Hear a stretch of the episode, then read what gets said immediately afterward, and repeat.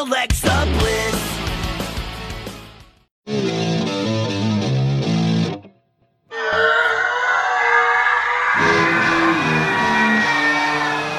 Top of Wrestling with your hosts, OGM and the Professor.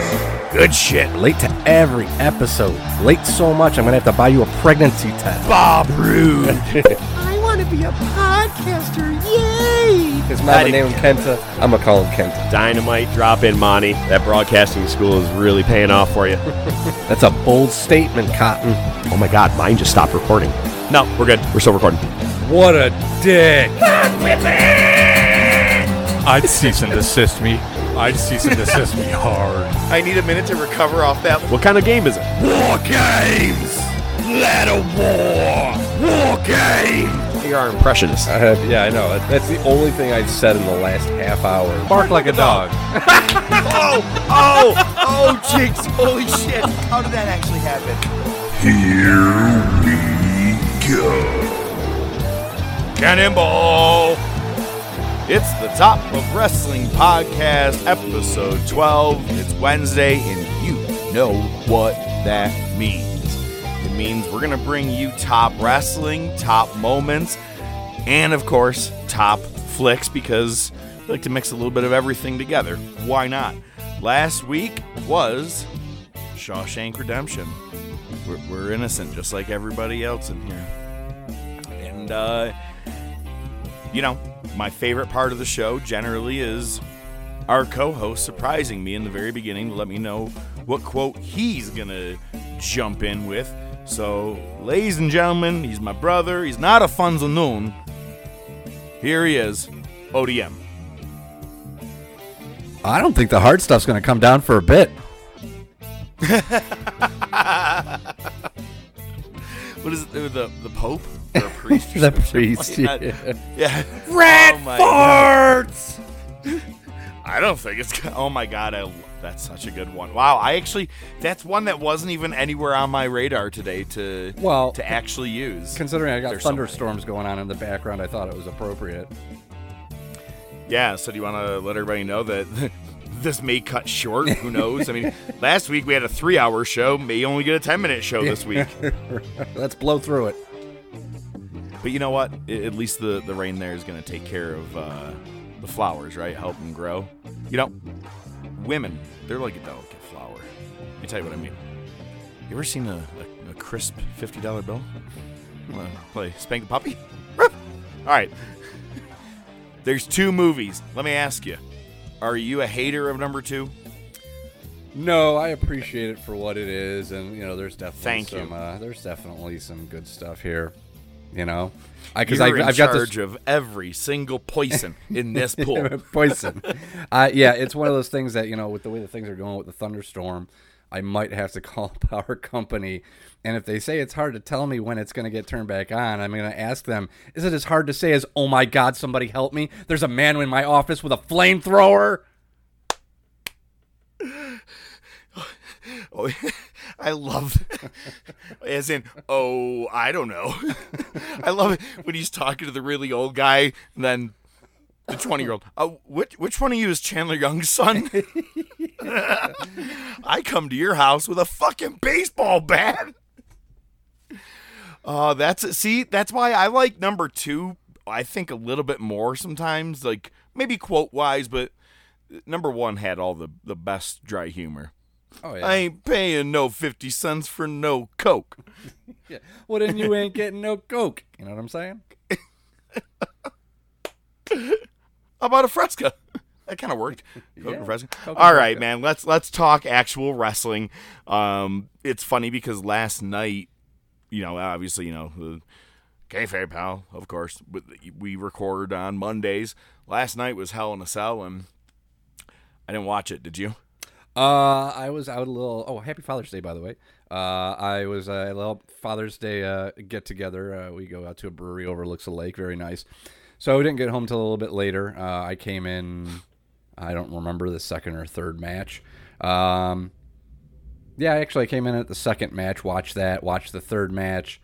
the fourth match, and then the fifth match is probably the tenth time I've seen it, so I fell asleep. Oh, that must have been Lashley and Drew. Uh no, Kevin Owens and Sami Zayn. Oh God, I, I so I didn't bother watching any of it. I didn't care, and it's really funny. Let me ask you. I obviously you're having storm issues right now, but were you having any streaming issues watching the show last night? No, not that I noticed. I was getting a lot of things online. I'm seeing everybody was saying they had a lot of freezing issues and Really? like yeah, it's time to Hmm. block the cock. Cock So- block. What I love is that sometimes people just cross over from one business to another. Amy Schumer is now a wrestler, and that's no, no, no. I did laugh when I saw the notes. I did laugh. Thank you. Look at, but I really did see the picture of her, Yeah. and at quick glance, I really thought it was Amy Schumer. And it sucks. Everybody's like body shaming her, and we're talking, of course, about uh, Piper Niven from NXT UK, who I've actually liked. I, I, I, she stepped up to, I think it was like Toni Storm one time, and, and had had a good couple of matches. I remember watching. Um, it was all you know pre-pandemic, but quick glance, I really thought it was Amy Schumer. I was like, holy shit! I'm like first Bad Bunny, and now Amy Schumer. This is getting crazy. Yeah. I uh yeah, and they apparently uh, trademarked the name Doudrop. D O U drop. Yeah, so Doudrop or is it like Dowdrop? I and I'm only asking because like Dedroop. Like, I, I just don't know. We haven't heard it yet. I don't know. Dedrop. I- It's a weird. Yeah, I haven't name. actually Why not just keep her yeah. with Piper? But it is kind of funny that if you see the the video of it, she beats the living shit out of. I don't. Even, I think it was Naomi. Naomi. I don't know. Some. Yeah. yeah. And then Eva Marie goes, and your winner is Eva Marie. And I go, okay, it's kind of a funny angle because we all hate her enough as it is. Yep. And now you're taking an up and coming wrestler that people would have liked to see, you know, on the main roster. And now you're going to take all of her credit. It's pretty good heat. I'm not going to lie. Kind of a, I'm, I'm intrigued by that right there. It'll be an eventual turn, and you know she'll turn on Eva Marie and squash her or some shit like that. It'll be fun, but just I don't know the the name Doudrop is weird.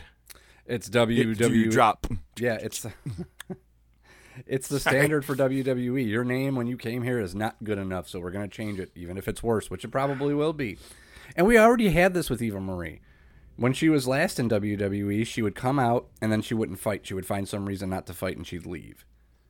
She was having like wardrobe Yes. uh, malfunctions and shit like that. Yeah, Yep. it was it was horrible. Well, yeah.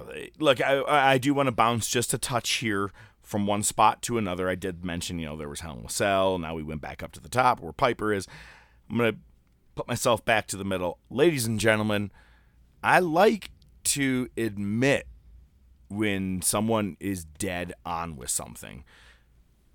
An example is that before I go ahead and give you your credit, like over a year ago, our one buddy, my buddy Marty, a, a musician of mine, he goes, WWE's going to sell in a couple of years. I'll, I'll, he goes, I'm sure of it. And look at all those rumors in the last several weeks about they're selling, they're selling. And I'm like, we've even covered it. I'm like, God damn, he was the first one to say it, man. I'm like, I got to text him and tell him, good job. And I did that this past Tuesday night because we record on Monday. Show comes out Wednesday. Man, we really got to start making a habit of recording maybe Tuesdays after NXT or something because you said Joe is we we knew he's going to be coming back to NXT. We kind of had an idea and we said he's going to be GM. And ODM says nope. He it- oh, just as Regal is about to say he doesn't want to be the GM anymore. I mean, like it was almost fucking like you scripted it. Joe comes out and he says he doesn't want it, but he'll be his enforcer. And it's funny because I touched on. it. I'm like, well, then he doesn't wrestle and stuff. I'm like, in one of Regal's conditions right away, you can't wrestle. I'm sure it'll be like a year or so. Maybe he'll. It'll be like maybe not a year, maybe like less than a year, but a build up. But did you see when he? The whole thing is you have to be provoked first. Did you see how he was provoked backstage by Adam Cole? Oh hell yeah, that was best. I did like the in-ring segment where he says, "Thank you, Mr. Regal," and uh, you know, pr- Joe's promos are, are one of the best. The way that he speaks Right. Keith Lee did that eloquent speaking, but it wasn't as good as Joe's, and it didn't fit with the character. With Joe, it does. It just seems to fit better. But man, He has real get- intensity. Yeah, and he gets right across his face. So that only leaves one question: What are you still doing in this ring? I fucking loved it. It was unbelievable. And after I, I couldn't even, I wanted to text you as soon as he came out and all this stuff. And I was like, oh, here it is.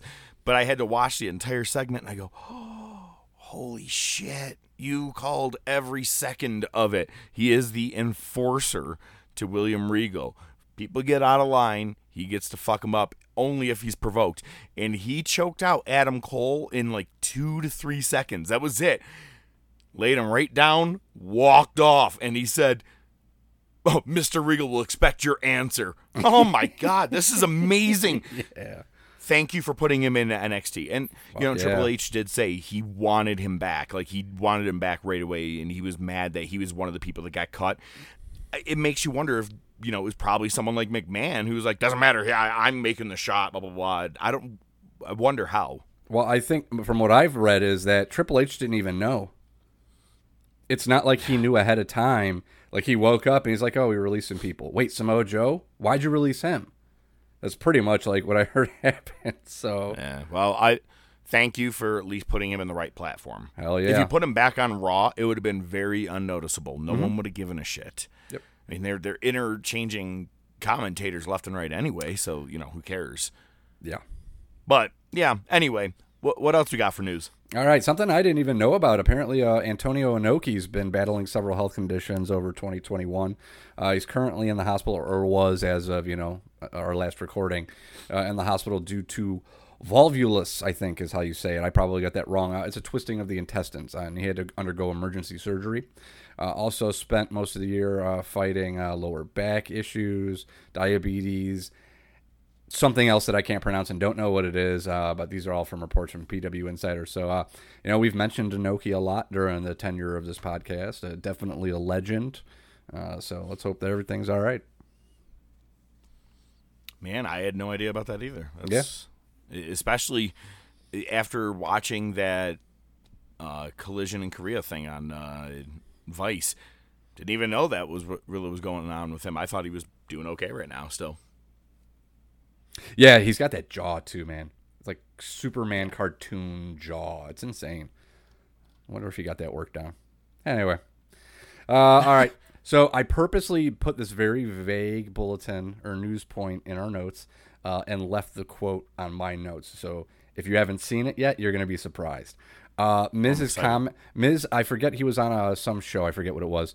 Uh, but the important part is that he commented on the zombie lumberjack match, uh, basically because obviously getting a lot of shit for it, and in my opinion, well deserved. So here is the Miz retort. So a lot of people would be like, "What is this? Oh my god." I'm the type of person that goes, "This allows my creative juices to do whatever the hell we kind of want." So let's make a movie out of it. Let's make a meal out of it. I mean, there was a part in that match where Damian and I worked together to beat up all the zombies, and some people give us flack for going outside the box. And the problem with I feel like today's world is it's so easy to just literally go on the internet and just critique and say, "This is terrible. This is horrible." With my storyline with Bad Bunny, nobody wanted to see it up until they wanted to see it at WrestleMania, you know? So nobody wants to let things develop and things get fun. But it was zombies, Miz. You know, like the celebrities I can get with. I can't get on board with the zombies. If you, Personally. you're right within this Unless it's unless it's like the band the zombies. Yeah. uh, his quote about uh, his line about uh, it's it's too easy to just go and critique things and say it's terrible. Uh, I agree with that. Uh, that's absolutely true. Shit, that's what we basically do on this show. So you're not wrong, but that doesn't take away the fact that it was legitimately awful. It was legitimately awful. There was no saving grace to it. Now the Bad Bunny thing, I get it. The Bad Bunny thing. A lot of people were praising it, and Bad Bunny held his own. I still don't want it No, yeah, you totally. don't push your talent that you have as it is and now you're going to bring in people that i don't care about why For 11 and a half months uh, uh, of the entire year, you spend pushing and having all these other guys on your roster traveling day in day out. Generally, I get with the Thunderdome and all that crap lately, but you know what I mean. And then you just pull in someone for a couple week program and that's it, and it's WrestleMania, and you don't give them the biggest payday of the year. Now, I've always thought it's bullshit. I don't. I've. It sucks. It's that's right. It sucks. It's the worst looking hat I ever seen. You buy a hat like this, you get a free, free, free bowl of soup. Looks Hey, good on Wang, you, don't tell him you're Jewish. No offense. Okay. no, you gotta get it right. Like, hey, Wang, this club is restricted, so don't tell him you're Jewish. Okay, fine. Hey, park my Okay, car, fine. get my bags, and gain some weight. Oh man, you ever uh, you ever try pitching with a wedgie? All the pros are doing it. All the pros are doing it. Yeah. I will say, you know, the more I think about it, in, in the first one, goddamn, watching. uh, There, all right, you have the difference of the the first one. All right, no, no, the second one has Jackie Mason and that blonde chick dancing, like ballroom dancing. Oh, and- yeah, and yeah, yeah. whatnot, right? But the first one was way funnier when you have Rodney going through and being like, "Oh, I bet you were something before electricity.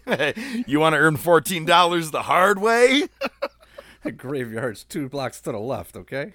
Hey, everybody, we're all getting laid. Yeah. Look at that one. Last time I saw a mouth like that, it had a hook in it. I want a hot dog, a hamburger, no, a cheeseburger, French fries. You'll get nothing and like it. I like that. Also, he does the same exact line later, and he's like. I'm not playing golf, Grandpa. I'm playing tennis. You'll play golf and like it. But my asthma. Spalding, get your foot off the boat. You my asthma. How do you measure yourself against other golfers? By My height. height. All right, what other news we got? All right, I don't know. I've been bouncing around here so much. Uh, Becky Lynch. Becky Lynch has been spotted at the Performance Center. Uh, look like she's gearing up for a return. Everybody looks. She looks swole as hell. Um, yeah, I'm excited. I hope they just, you know, it'll be good to see her again. I guess she was backstage at the pay per view at Hell in a Cell, and reportedly so was uh, Ric Flair. And I was like, "Oh, cool! Bring him in for another angle. Let's get him banging some other chicks and uh, impregnate them." We got rid of Lacey Evans. Who else don't we want on the brand? Okay, let him bang Eva Marie. Yikes. You got to get through Doudrop first. yeah, just remember, two wrongs don't make a right, but three rights makes a left. All right. Uh, do you want to actually go That's over? a good one. I, I like that. That's one of my favorites. Uh, do you want to actually go over the Hell in a Cell matches, or do we not care? No, not really. Because to be honest with you, I mean, it is what it is. You know, it's kind of like a flute with no holes is not a flute, and a, a donut with Donut no with holes. hole is a Danish. A Danish, yes. No, man, it- there's nothing to really talk about when it comes to this uh, pay per view. Nothing was noteworthy. I mean, I, I don't. The- I don't care. Other than I did see pictures of Drew's back. Yeah. And I would maybe get a little bit of bacitracin on that shit or something because that looks like it's going to sting. Probably. The only thing that I got a chuckle out of, and I'm not going to say it's good, but I got a chuckle out of, was Alexa Bliss staring down Nia Jax on the outside. And Alexa kind of like raises her hand and starts controlling Nia Jax from in the ring. So any movement that Alexa makes, Nia does it, but then she does it where she slaps. Uh, what the hell is this? Reginald. Yeah. Fucker, I heard him say your name was Reggie. Gets her to slap her. And then, That's an excellent reference. Shit, you at least 30. But yeah, I got a chuckle out of that. But yes, I agree with you. Uh, other than this, I don't think there's really much to go over. So moving on. No, it. Uh, in the words of uh, the one guy, "Huh, typical, typical uh, pay per view. There you go. Huh, typical. Don't have it. I believe you'll be having number six, the Huevos Rancheros.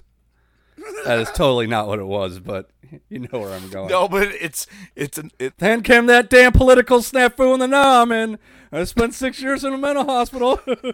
Typical. Typical. if if I pull out the dart, will you suck out the poison? Let me get this right. I pull. No, you pull. I suck. Is there any money involved in it? Oh my god. I will say so that's the second one, but in the first one, the interaction between Chevy and Bill Yes. was said to be I just read a whole article about didn't like they had like They yeah, had up to go out of until their way. that They had to go out of their way to film that scene because it's the only Yeah. scene they interact in. but they were not getting along because of SNL and all that shit. And then, yeah, but what's cool is I guess like that brought them they back together, and they're like, "No, we're professionals, we're okay." Like they don't have like ill will or whatever. But just hearing all of that, I'm like, it's one of the funniest fucking scenes of all time. I mean, that's why I open Cannonball. We- I love that cannonball. All right, give it to me. The nice thing about it is you can play 72 holes on it, bring it home, get stoned at a bejesus belt. it's a Pennsylvania, Kentucky bluegrass. It's a hybrid. It is. no, man. Honestly, I, not much really to talk about. Oh, oh. I'm sorry. Let me ask you this question: Did you find anything uh, weird online about the pay per view as well? Like, I don't know, the mysterious hand that pushes a table back towards Drew McIntyre after he went through it. You didn't see this? Oh my god, all over the place, and it's hysterical because you just see like so the the table that he goes through, it like must have slid under the ring, Right. And you see a hand push it back towards him. Why I don't know, but you clearly see a hand. So many different videos of it online. People are like, "Yo, is anybody else seeing this?" And like people are like, "Oh God, I thought I was tripping out, man." There's someone was under the ring, and I'm like, it's just weird that that was even done.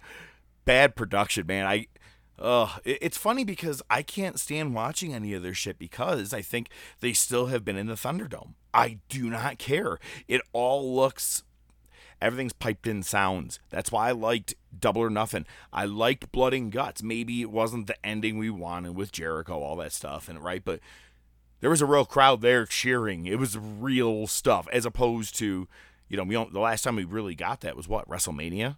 That or even NXT. NXT's been having more crowds lately. It's not just the talent anymore. Yes, yes, you're right. Um, I, I mean, just to kind of jump ahead, I mean, they are going to start going on the road soon, as we've seen. Yeah, they And did. They said did in four weeks. Yeah, they're going to be at Fort Worth for Money in the Bank, and they're starting to gear up, and they're saying that they really, really, really want to make SummerSlam absolutely huge. They Epic. want to make it a huge seller, Yep. and it's also on a Saturday night. Hey man, I could get down with that. I love a Saturday night pay per view. Yeah, because you can sleep in the next day. You don't have to fucking go Thank to you. work. You can actually enjoy the pay per view and be like, uh, maybe I'll watch the rest in the morning. I'm tired. You know, like, yeah, no, you're good.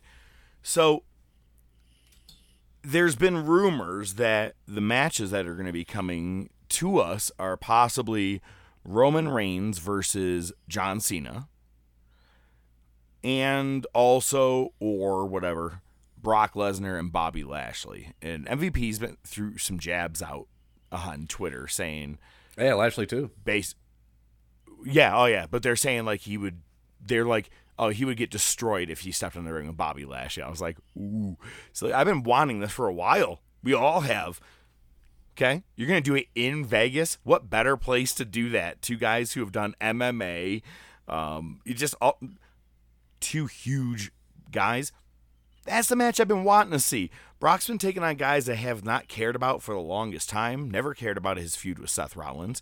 I was okay with the Roman feud, but uh, other than that, meh. This, yeah, I, I would like to see this. Now I'd like to see if the Roman Cena one happens. I could. I think because I it's probably going to happen because I think Cena's been saying a couple things online. I think I saw him say something like, "With no crowd being there, Roman's finally been able to get his mojo going or something like that." I'm like, I feel like he's stirring the pot a little bit. I mean, I still love watching his promo. I'll go back to YouTube anytime and go watch that. Their promos with each other. Yeah, he, he locked his ass down. I wish you and I were recording the podcast at that time because that would have been so fun to have covered. Oh my god, It- it's called a promo. you gotta have to learn to do one at some time, kid. Holy shit! Yeah, he lit his ass up. So I, I'm excited, but are there any other matches that you've heard that could be rumors? No, that's the stuff. I mean, matches? Yeah, they've been talking about Brock. I mean, we've probably mentioned it a couple times too for a while. Like, oh, they're hopeful he'll come back, and then there's the Cena thing and the Rock thing. Like, you know, the Rock would be WrestleMania, but I really don't care. I mean, Brock Lashley. You know what I would really ultimately like? I mean, if we're just gonna sit here and say what we want, not necessarily what we think is gonna happen. Brock Lashley. and What was the uh, fucking fight pit thing that they did in NXT? Give us like a, as much. Oh, a, a- a yeah. work, give us a work shoot fight. Uh, I have a fear of that though, is that it's kind of gonna be like someone hits someone the wrong way and it's gonna go real, kind of like the Braun thing. You know, he hits him and it was a slow the fuck down. When you're real fighters like that, like it was all right to have Ciampa in there or Riddle. He's been on the the indie circuit for uh, quite some time, actually wrestling. But these two guys, I don't know. but- I feel but like I it might not work well. No, I it feel could. like since I- don't get me wrong. Yeah, I feel like since they're actually real strikers and know how to work, uh, throw a working punch as well, I think that they both have that distinction where they'd be able to do it. Now, the bigger question is, what do you do? Is Brock going to just say, you know what, I'll wrestle one match and I'll lose and you can pay me $5 million? Or is he going to come and say, fine, but you got to put the title on me? Because I don't know that I want Brock to get the title. I'd love to see him back. I do like Brock Lesnar. I just don't want you to put the title as soon as he comes back, especially not with it being on Lashley. and with that, Yeah. I wouldn't mind seeing it because I remember like the last time I think it was like at a SummerSlam, it was Ken Shamrock and Blackman. I think that they did a Lions Den match, and that's kind of like a same thing. Nice. And you know, Shamrock did it with Owen the year before at SummerSlam. So, um, I wouldn't mind seeing something like that. I think it'd be cool if they could work it together. It would at least be a little more intriguing for your non uh, fully committed fans. You know what I mean? Like, Casual or people fans. who watch. Yeah, but the ones who also like to watch UFC too. Like that's a Yeah. It could be a money draw for. I think for SummerSlam altogether. and being in Vegas, Roman and that, Cena. yeah, it'd have that big fight feel. Yeah. Now Roman and Cena, you want to make it even bigger? To me, make it better. Don't just have eh, okay Cena come in, stun the fuck out of me. Just as these two have committed to saying, "Yeah, I'll fight it at SummerSlam," then Rock comes out, make it a triple threat. Put the the odds really stacked against Roman, and if he wins, god damn, yeah, you are the head of the table everywhere. Um, I'm just saying, make it big, make it better than just some one-on-one match, because you know that in a one-on-one match right now, Roman is not losing the title to either of them. Put both of them in there together, though. Even though he's gonna win, Right. still, yeah. Also, actually, I did dis- did just see that Edge is also rumored to have a match at SummerSlam at some point too. Uh, not at some point, I would say at SummerSlam. Yeah. And then you know, and you know, you got to figure Daniel Bryan's probably going to end up in one of the title pictures anyway at the last minute. So Ooh, think about that as a three-way MMA fighting cage match. Brock Lesnar. oh man! But also two more things that have been rumored as of recent um, is that now that crowds are going to be a thing again, we may be getting Raw roulette or just the roulette wheel at some point, which to me I like, but it's extremely rigged and everyone knows it. Like you could tell someone's on the other hand the other side of it just slowing it down or whatever i don't know whatever you want to say. Wait i don't give a shit whatever it is something's happening there with that. However um because to this date i've never seen it land on a bra and panties match when it was like eddie guerrero versus chris benoit you know what i'm saying like it, it happened to land in a tables match come on like that's yeah and the women just happen to get the bra and panties match well, Ooh, naturally, wow. yeah, So- naturally.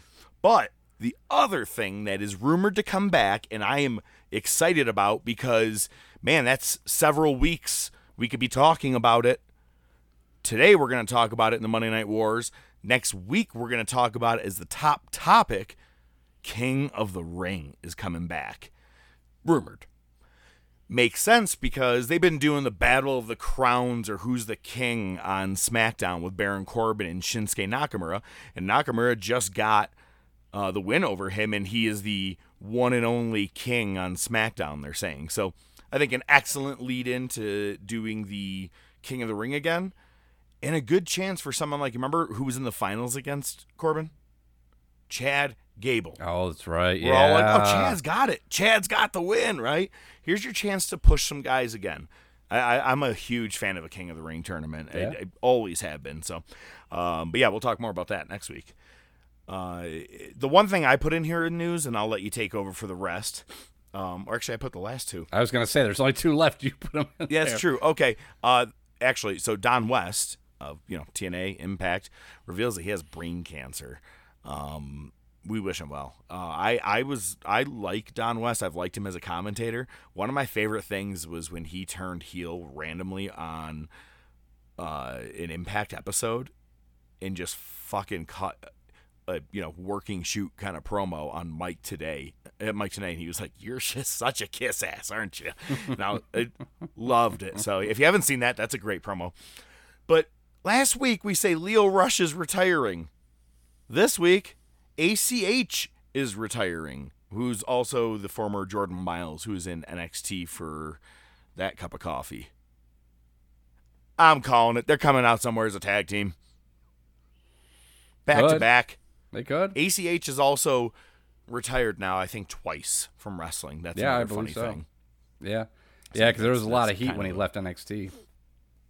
Right. Uh, And did he have He had the T-shirt. did he have an accusation? It was they put out WWE put out a T-shirt for him. They didn't consult him, and it was like a, Oh, and it was, a smiling it, face. It was yeah with the big white teeth. Yeah.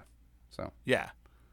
But his name is Jordan Myles. I mean, it's almost like Smiles, Smiles, right? I think we covered this shit. Yeah, Yeah, like it's I mean, the funny thing is they could they could just reuse that T-shirt for Roman Reigns because I mean that's what Roman's teeth look like now. So That's true. Oh man, I love that. Well, uh, hey man, I- I'm I'm excited to talk about something. I'm gonna get real this week as we step up to the table. Just bring it, bitch! Oh my god! The best part of each week, no bullshit, is recording this. Everybody knows I'm a musician. We both have day jobs. We both have things to do. We both have lives, families. But this for me is seriously the absolute best part. Not trying to get all sentimental here and cry. I'm, you know, I'm just this. I just want to say that this has been fun as shit. I don't care if two, two hundred, two thousand, two million are listening. We talk the same every week and we don't change. You know what I mean? Like we have a fun time, and I genuinely that that's what I want to bring to the table this week. Is I love not only getting to record this, but then I actually listening back and getting a good chuckle. You know, I mean, some of the, the shit we say, like I busted out laughing last week. I forgot about the part when uh, just randomly you do the, well, just made poor Leon cry instead. I just, oh my God, like it's, it's good shit for me, re- really. So I just, you know, this is fun. I appreciate everybody listening. And yeah, I, I appreciate you, ODM. Well, I appreciate you too. That was a very nice thing to hey, say. it's it, and I agree. We're, we're, we're and, and we're a family. You know what I mean? It's kind of like my, my, my father was Armenian. My my mother was half Jewish, half English, and half Spanish. She was a big woman. Three halves. She was a big woman.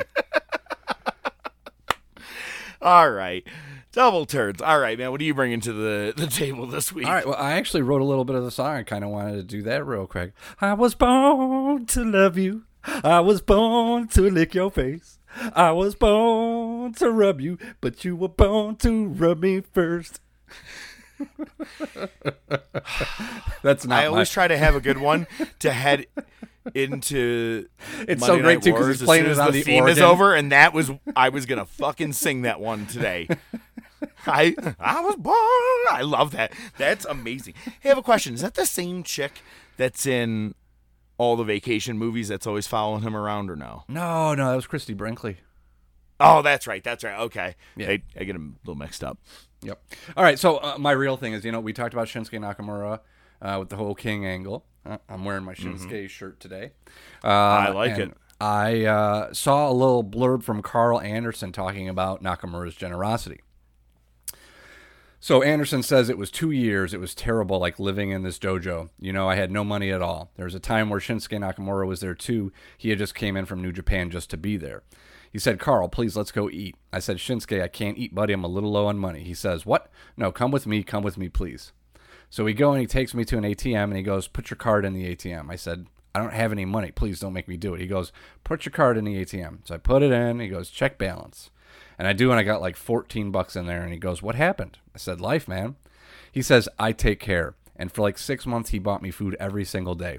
I could have gotten a job, right? People there told me they didn't want me getting a job. They wanted me training every day. Sometimes there would be food there, there's protein, so there was some stuff to eat, but Shin took care of me every night. Fucking awesome.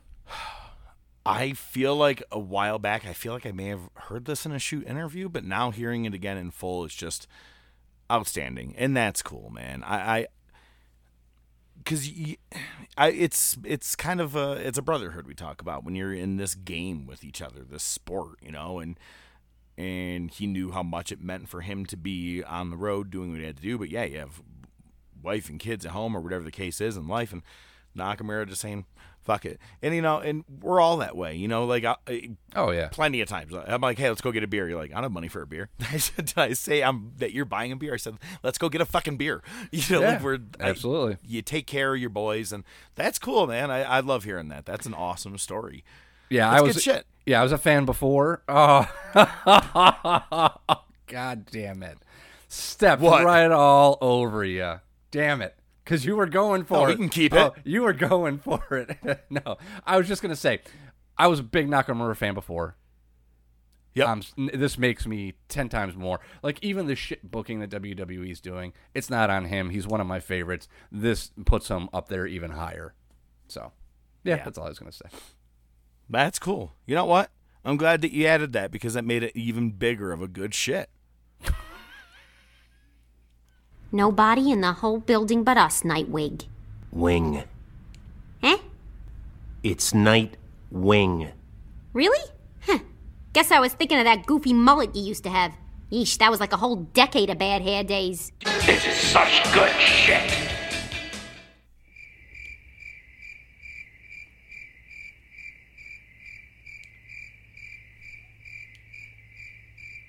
Um,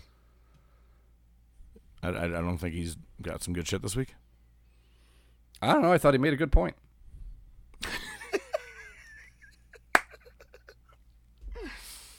On to the Monday Night Wars. Marty, you've got to come back with me. Where? Back to the future. Wait a minute, Doc. What, what are you talking about? What happens to us in the future? What, do we become assholes or something? Give me a hell yeah.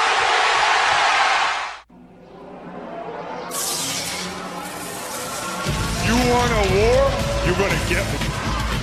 Mick Foley is going to win their world title. has been paid for by the New World Order. Come on, Vince. Step into the ring. My God, the battle lines have been drawn. D-Generation X invades WCW tonight. Austin 316 says I just whipped your ass. Have a nice day. Got you.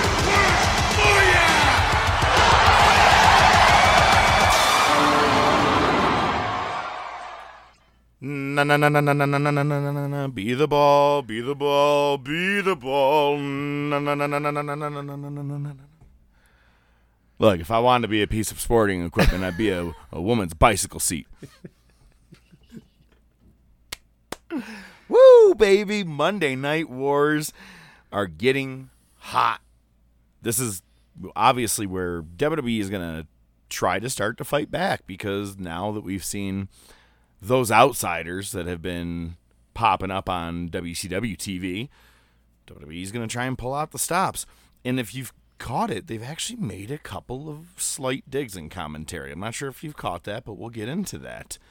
But we did have uh, the King of the Ring. I know we haven't really discussed this ahead of time, but um, about I'll I'll run down the card for for King of the Ring. I'll talk that, and then you're uh, you're on the Wars. But we're gonna talk about each match. The pre-show has the Bodydonnas featuring their brand new manager, Cloudi. They defeated the New Rockers, Leif. Uh, I almost said Leif Garrett. I, I almost I do that all the time. Wow. um, Leif Cassidy and uh, Marty Jannetty. And also on this, yeah, I'm not going to blow right past it. Yes, Cloudi. Cloudi, for God's sake. And I had to do a Google search because you couldn't do that in 1996 really on the fly when you saw this woman. It's Rad Radford. Rad Radford was a uh, kind of a character in like 1995 that was on like Superstar. She's supposed to be like a rocker with a guitar, and it was bad. So they said, "How about this gimmick?" And he was like, "Yeah, yeah, absolutely." So Cloudi, dressed in all of Sunny's cheerleading type uniform that she used to wear with the Bodydonnas. Cool. But we also get a backstage promo, uh, Brian Pillman with uh, Dok Hendrix, and we also get Mr. Perfect um, is being interviewed by Dok Hendrix, and he they they kind of what I something. Oh my god! I just dropped everything everywhere. I'm such an idiot. Jesus, I was trying to plug my phone in, like I just knocked over half of like this table. Anyway, um, they did a good job kind of reliving the rivalry on this one in the pre-show because they actually go back to 1993 where they fought on Raw outside of I think it was like the Manhattan Center Convention Center or something like that and they were duking it out on top of a car. I go, "Wow, you guys actually went back 3 years. I didn't know you guys had that in you." Yeah, Because they never go back that far. So I found that to be kind of uh, interesting. Um, in our opening match, oh, first the promo, they even call it. It is the best card ever in the King of the Ring history. Well, you know, it's only the fourth in the that year, or in that in that in a row because they used to have them non-televised, Right. Um, which we're going to talk about next week. But this is the fourth installment on pay-per-view for the WWF at this point. But I'm not going to lie, it really, I think, is the best King of the Ring card of all time. I don't even have that as like a thing I was going to do next week, like which one was the best card. But when you really look at it, I mean, yeah, we all like Austin and Kane and, and uh, Taker and Mankind at 98, right? Rest of the pay per view sucked. Um, Mabel, right? Um, you know, there was a lot of bad shit. So to me, I'm like, when you look at it, I was like, I think it actually could be a very good pay per view. Um, before we actually dive into the pay per view, what did you think of that pay per view? Do you think it lived up to being the best card? I mean, at that point, definitely. I mean, you got to figure it was only the fourth one, so they didn't have much to go against. But yeah, I mean, in, in, in retrospect, I think it's very easy to say there's a lot of really good shit on this pay per view. like the opening match alone was just outstanding and it's two guys who were not um uh, strangers to each other because when they were in WCW they fought a lot Johnny Yep. Bad and Steve Austin now Stone Cold versus Marc Mero but it opens up the show with the announcement that the man on commentary for the night the former King of the Ring winner, man wearing a cast, Owen Hart. Two things. You texted me, hey, did you actually remember the end of that Bulldog Shawn match? And I said, I never watched this pay per view all the way through. I think I only ever really watched Austin and Jake. So, no. So, there was a lot of shit that was like brand new to me. As soon as I saw that Owen was going to be on commentary, I go, oh, this is going to be a great pay per view. Oh, I'm so excited. He brought a lot of commentary, but also talking about moves, mindsets. He was great. Absolutely great on commentary all night. and they had a crown above the ring. Did you notice that? Yeah. A giant crown above the ring. I've never seen that. And it was kind of like that big bicentennial circle thing that's around in Rocky, right? The thing that goes around the ring Mhm. in in that, right? I've never seen WWE do that before. Never seen him do it since. I mean, like only at WrestleMania you ever see something hanging from the dead center. Pretty much. And I was like, they're not even hiding a cage or anything. And my mind is so used to seeing stupid shit by WWE. I go, is that CGI then? Because that's what they do now. And I go, wait, no, it's fucking real. It's 96, dude. Okay. like I had to kind of, oh, well, bring it back. But okay. What did you think about the opening match? Austin and Mero. Yeah, it was solid. Uh, now that he's not with Million Dollar Man, he can kind of do his own thing, and you're starting to see what you know of that Austin attitude. Uh, Jim Ross puts over the stunner the whole match. Owen had one of my favorite lines of the night, uh, referring Oh, to it about Mero Sable? having. What's that? Oh, I was like, was it about Sable? Yep. All right. Since when does a girl become a good manager? Dude, and she's homely looking. She's not even that good looking. And I'm going to fast forward. Later, he actually says that Cloudi has potential. Fucking Owen. That's a good heel commentator. Yeah.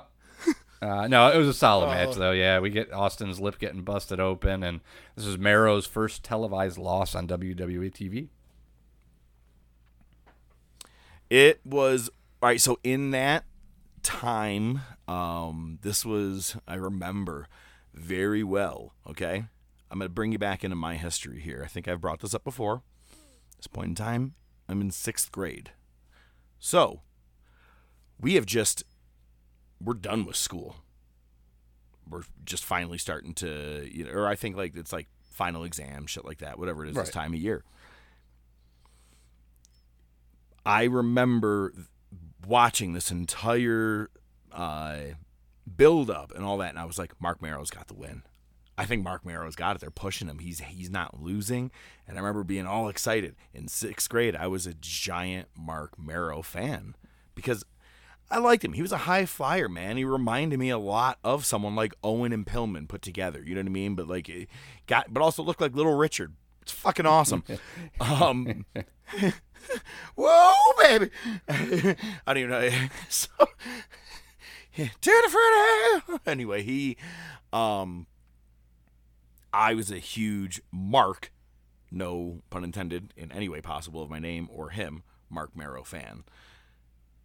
I expected him to go to the finals. To be honest with you, at this point in time. So now that Steve is taking the the reins here, and we all know the story that it was supposed to be Triple H in real life. Let me ask you: Do you think it would have been Triple H going over Mero, giving him that first loss? Yeah, I, I, would- I would. I could see why.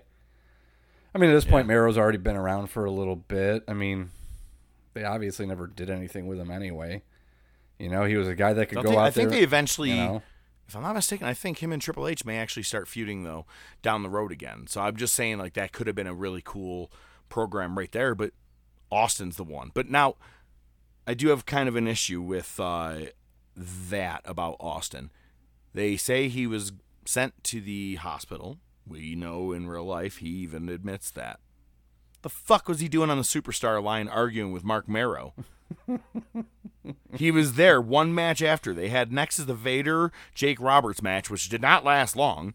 And Austin's sitting there on the superstar line. I'm like, you had time to make a pit stop to be option number eight and argue on the phone with Marc Mero? Fucking bunch of funs and noons. I just found that to be a weird thing. Do you know what a funs and noon is? Somebody that farts in the bathtub and bites at the bubbles. Such a good line. Typical. But all right. And then you got to make Vader look strong. You can't let him lose uh, right now. But you have him facing Jake Roberts. You can't have Vader versus Steve Austin and sell that match because why would you do two heels? So Jake Roberts goes over with the stupidest fucking DQ I've ever seen in my life. Yeah. And Owen is absolutely right. Jake goes for the DDT, and Vader's arm does kind of grab onto the, the ref and pulls him down. But Owen's like, you're being in a move and you're about to go down head first. You got your arms are gonna flail. You're gonna do things. And I'm like, I'm kind of with him. I'm like, nowadays they just take that bump and that's it. As soon as the referee goes down, he calls for the bell. I go, Are you fucking kidding me? It was awful. stupid. I hated it. Yep. Horrible ending to that match. I I would have gave it like half a star at best. It was it was a stupid match. We don't even rank these matches, but it was bad. Um, but now we are gonna get the Godwins trying to regain their tag team titles from the Smoking Guns. The Godwins. They bring goats to the ring. And I'm not talking like Michael Jordan, Larry Bird. I'm not talking those kind of goats. I'm talking little fucking baby goats. And then when they get in the ring, they put the goats down and proceed to fucking hoe stomp around. And I'm like, they're going to shit in the ring. They're going to shit in the ring. I was waiting for it. It was. I was like, I don't remember them bringing goats to the ring. I but okay, I guess they did. But they they are backstage and they're talking with Sunny, and she's very focused on this whole cloudy thing and everything. But then, uh, this is where I wrote down Owen crapped on Sable for the entire fucking match, but then says Cloudi has some potential. Uh, they did an interview with Cloudi during the match, um, and this is where I figured out it was Rad Redford. Um, and they won with a boot to the back of the head. It's kind of like stealing that uh, high heel shoe from the WCW there because they were just doing that a couple months prior. Bad match, but Smoking Guns retain. Now this is where my highlight of the night gets in. First, you have Dok Hendrix. He's becoming the new Mean Gene. Do a Yeah, match, right? Dok Hendrix. Do a match, Dok Hendrix. Yeah. Swear to God, there was no other reporters, interviewers, anybody backstage, anybody else that could have interviewed anybody, just Dok Hendrix.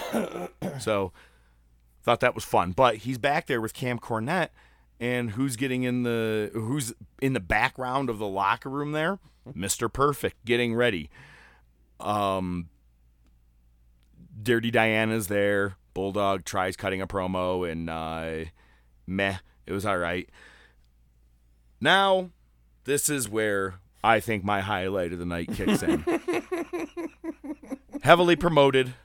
It was the first match actually that they promote in that opening video package, and I was like, "Wow, it's got to be huge then." Warrior was on the cover of the uh, poster. He is. Yep, that's right. Warrior versus Jerry the King Lawler. So, looking at everything, hey, uh, Austin is supposedly right now in the hospital, and you know we need you maybe extend some time. How about you and Warrior have a longer match? No, no, that ain't gonna work. um, That ain't happening. why don't you just go out and fuck with the crowd? I paused this too many times Me because too. I was writing things down. Um, Lawler is just walking through the arena. First, stops at the crown and starts looking at it, and he's like, ah, "I, I, I was a king," and um, you know, doing his whatever, and you know, you guys are ugly here, doing the, the normal bits. But then starts zeroing in one by one to certain people in the aisleway. Um, and it was hard to a kid. Is that your face or did your neck throw up? And the kid like actually touches his face after it. I go, oh, The oh. kid looked like he was gonna start bawling. It was awful. Oh, he cried. I he cried. I guarantee you. And it was too dark. It was a very dark uh entrance. I wish they had more of a light on him because I wish I could have seen that kid crying. Um asked another fat kid, when you wear blue, do people try to put mail do people try to mail letters to, through you? Oh my god, that's a why have I never heard that line? That's fantastic. Then this is probably the biggest one. Goes up to a woman, there's two blonde chicks there, and he goes, "Yeah, with a face like you, that's the reason that men become, well, like gold dust. And I go, holy shit, Jerry. And I was like, wow. And I wrote, wow, we're really stalling, like with all these the, the bits. But if you listen to, if you, I, I don't know, you probably watch it on the network. Um, after he says that to that one woman, the younger girl calls him the F word that is used towards in a slanderish way towards homosexuals, we'll say. Loud. I- uh, yeah, because the mic catches it, and I go, "Oh!" And I'm like, "That was awesome." So just wow, fucking Lawler. There, there then, was one course- more. There was one more. Oh, which one did I miss? It was right before the uh, the two girls that he went up to. It was, look at this lady. Nice to see you off the street tonight. Was a strip club closed? No one could do heat the way he can, man. It was so And good. Lawler whips Warrior's ass for like five minutes straight. And then he gives him his finishing move, the pile driver. And that is when Warrior just fucking no sells, pops up. Two moves done. I'm like, God damn it. Uh, three Like, I shou- three lariats and a flying shoulder tackle. Yeah, it was it was horrible. And when I'm saying like he whipped his ass, he came with his tape, his fist all taped up, and then was using it, choking him like he really Yeah. was beating the fuck out of Warrior. And then a pile driver, the worst move of the entire match, and that's the one he goes. That's the one I'm not going to sell though. Okay. you know who Warrior reminds me of? Mrs. Esterhaus. Uh, Warrior, we need you to do a 20 minute match. Don't have it. Typical. Now we go back to Dok Hendrix. That's right. And he's not hawking merchandise. He, tonight he's interviewing Gorilla Monsoon. And it's about Jake's condition, about if he can go on or not. And Monsoon says, We don't even know how many uh, years this man has left in his life at his age. Man, they keep pushed referencing his age like all a motherfucker. Show. All show. And then Owen, oh my God, sells it the best goddamn way and an, a heel announcer can. Vince goes, I mean, you got to admit, you know, he, he's hurt. It's going to be kind of hard to go on. I mean, would you have been able to go on? He goes, you know, I, I give Jake a lot of credit because, you know, he, uh, for a man of his age, 80, 90 years old, I mean, he's just, he's taken a lot of a beating tonight. I go, fucking Owen. I didn't want to skip anything in this entire pay per view because of Owen Hart on commentary. It was just outstanding. It was just so good. Um, a match that I never watched in my entire life comes up next. I've watched pretty much every one of their matches, and apparently I never watched in full Undertaker versus Mankind. It's their first official one on one match. And Mankind wins. Not necessarily clean, but he technically, I don't know, you wouldn't say submits, KOs, whatever you want to call it, to the Mandible Claw. Knowing what we know down the road, which is really crazy, I didn't realize how they were planting so many seeds so early of Paul Bearer and The Undertaker. Where you catch, like, obviously you catch it with the ending, right? Yeah. Paul has the the urn. Mankind takes the urn from him, Mm-hmm. and when he gets it back, he goes to strike Mankind. Mankind ducks, hits Taker, and he gets the mandible claw. What I loved about several things in this match. Um, first, Paul Bearer comes out. Where is he? Where's the Undertaker? Where is he? And they go to the ropes, or they go into the ring, and he's standing on the top rope and clotheslines Mankind. And this is the infamous spot where Mankind goes to the corner and he pummels the living shit out of him with punches just repeatedly. Some of the fastest strikes you ever see The Undertaker do. And Mankind sold the shit out of it. I've always remember that because when you watch the Hell in a Cell build-up, they show those kinds of things, the, the the past fight. I just didn't remember seeing it in that part, and it was like the first 30 seconds of the match where he beats the living piss out of him like that. Why is there a fucking floating p- blimp in the crowd? I need to know that now. It was big at the time. Uh, I remember that. Hmm. So I, you know, uh, minor league hockey team, the Rochester Amerks. Uh, you know, we, we go to, you know, we used to go all the time Mhm. as kids. Uh, well, kids at that time.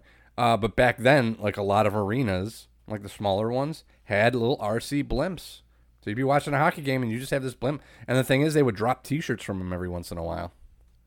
Oh, all right. So it makes up for the fact that there's a good chance you may not be seeing some shit. Because I was like, if I was trying to watch this fucking Undertaker match right now, and I had a giant blimp in my way, I'd be pretty pissed off. I just that part got me. I, I was kind of I couldn't stop looking at it.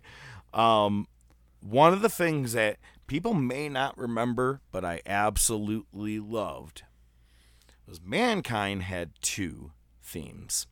And I remember explaining that to someone one time, and we were watching a pay per view. Actually, I, oh my god, I remember it was my buddy Andrew, and it was the SummerSlam '96 pay per view. And he goes, "No, he doesn't. He just has that deranged one." I go, "If he wins, it's like this weird piano somber music. It was like almost like pre-broken Matt Hardy, right?" Yeah, it's almost like a lullaby kind of thing.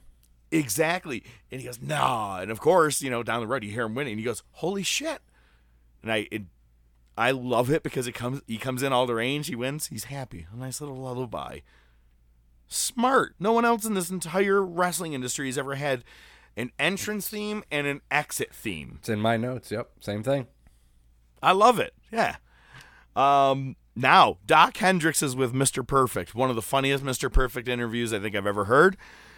He goes, Well, you know, you were dressing in Camp Cornette's locker room. You were watching where I dress? What the hell's the matter with you? And he goes, I'm just saying it smells of collusion. Oh, you can't even spell collusion. Fucking Perfect was on fire. Michael shows up, tells him, call it down the middle. Mr. Perfect says, That's my plan. That's what I'm going to do. Next, we get uh, Ahmed Johnson versus Goldust for the Intercontinental title. And it all leads to the CPR again, which is great, by the way. There was a sign in the crowd that said, Give Ahmed CPR again.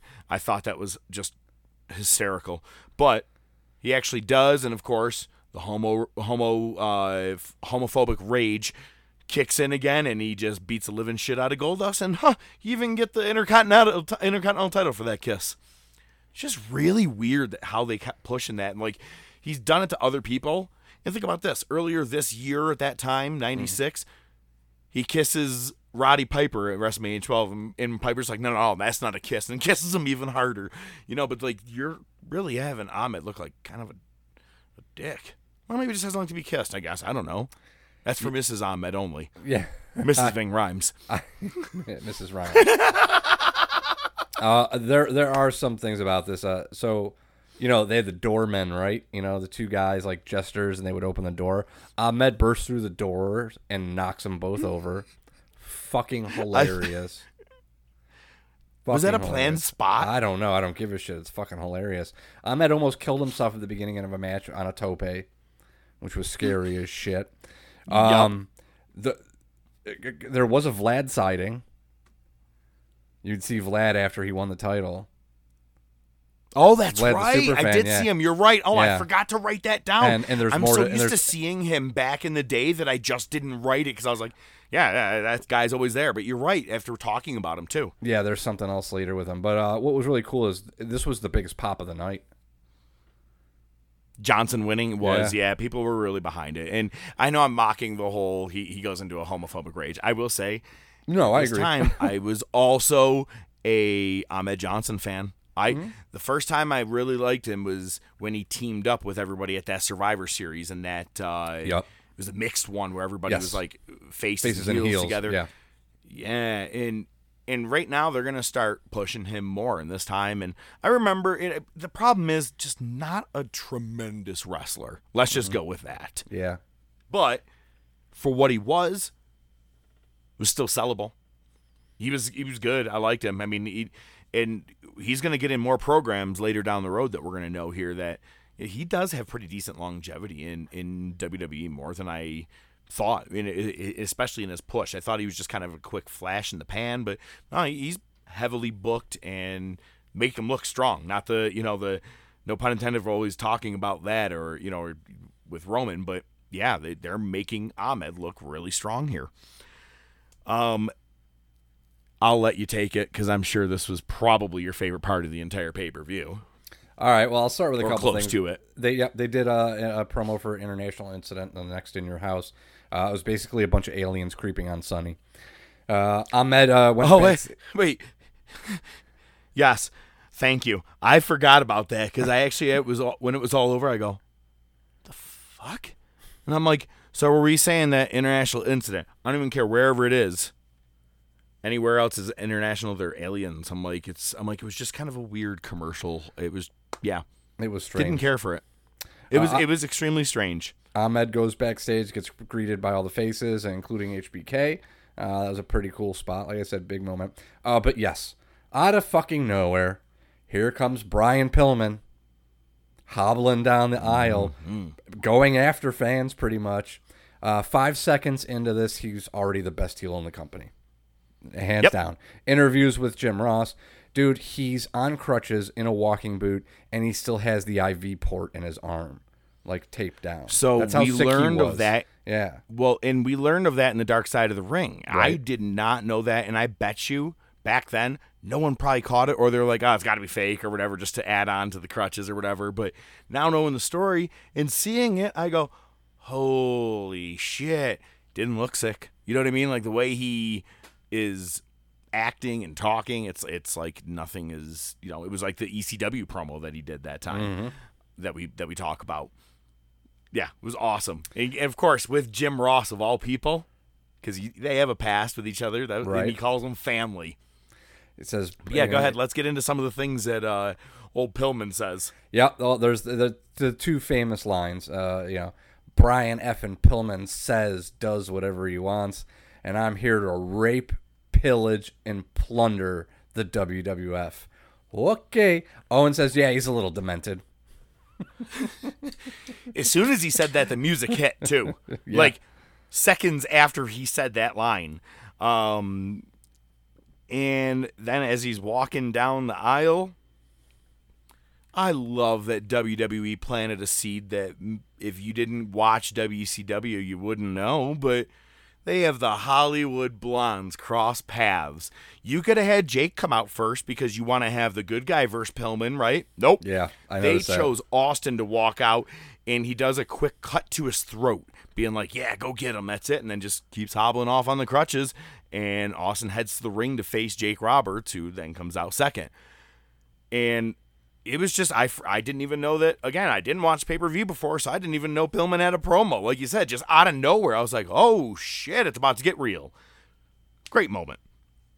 Austin and Roberts uh, was good. Monsoon actually gets involved, um, in kind of for sakes uh, the Jake's safety and does continue.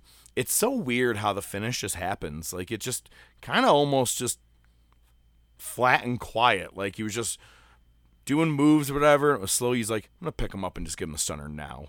Like Well- it just kind of well, was a slow build to it. Yeah, well, it was Well, I know he was hurt. I get it, but it was just normally like to get to your finishing move, someone should have uh, reversed this, that, whatever. It was just like he was so beaten up, he just picks him up nice and slow, stunner. It was right. Like the what they could have done was because basically it was Austin working the ribs the whole time.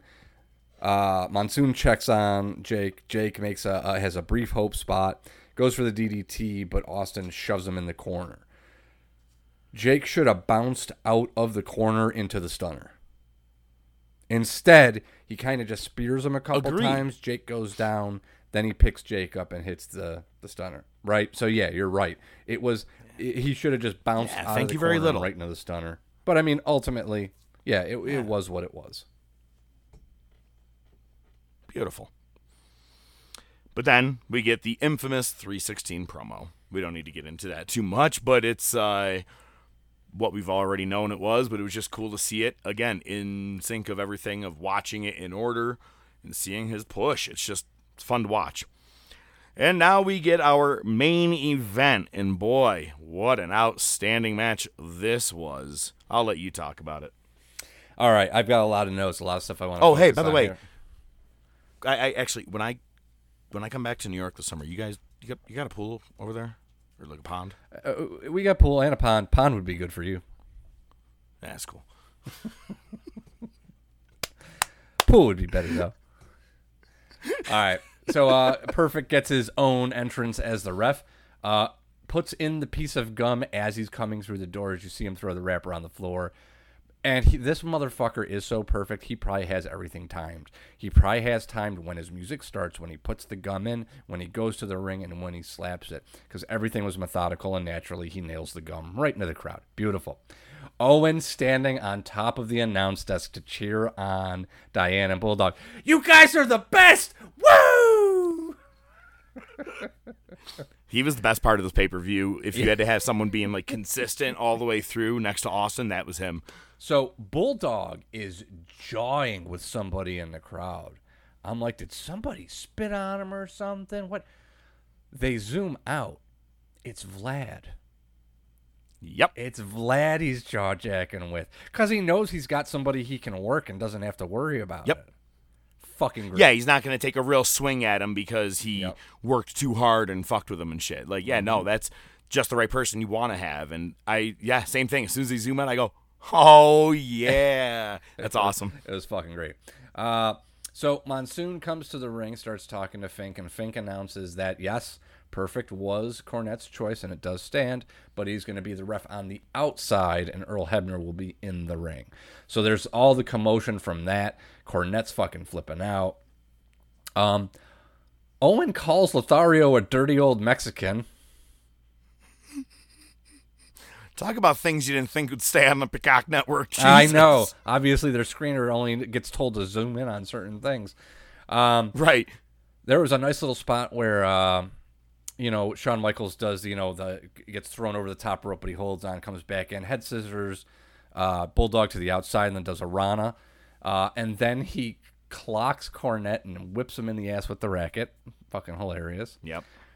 Uh, I, I wrote this specifically for you. Uh, Vince uh, is talking about how Diana is a beautiful woman. Uh, ODM says she's a mouth breather. Um, that's just my two Never cents. closed their mouth. Always open. I know. Yep. Um, Thank did you for pointing that out. Did you did you Dude. notice the uh, the botched rope spot where they kind of just met in the middle of the ring?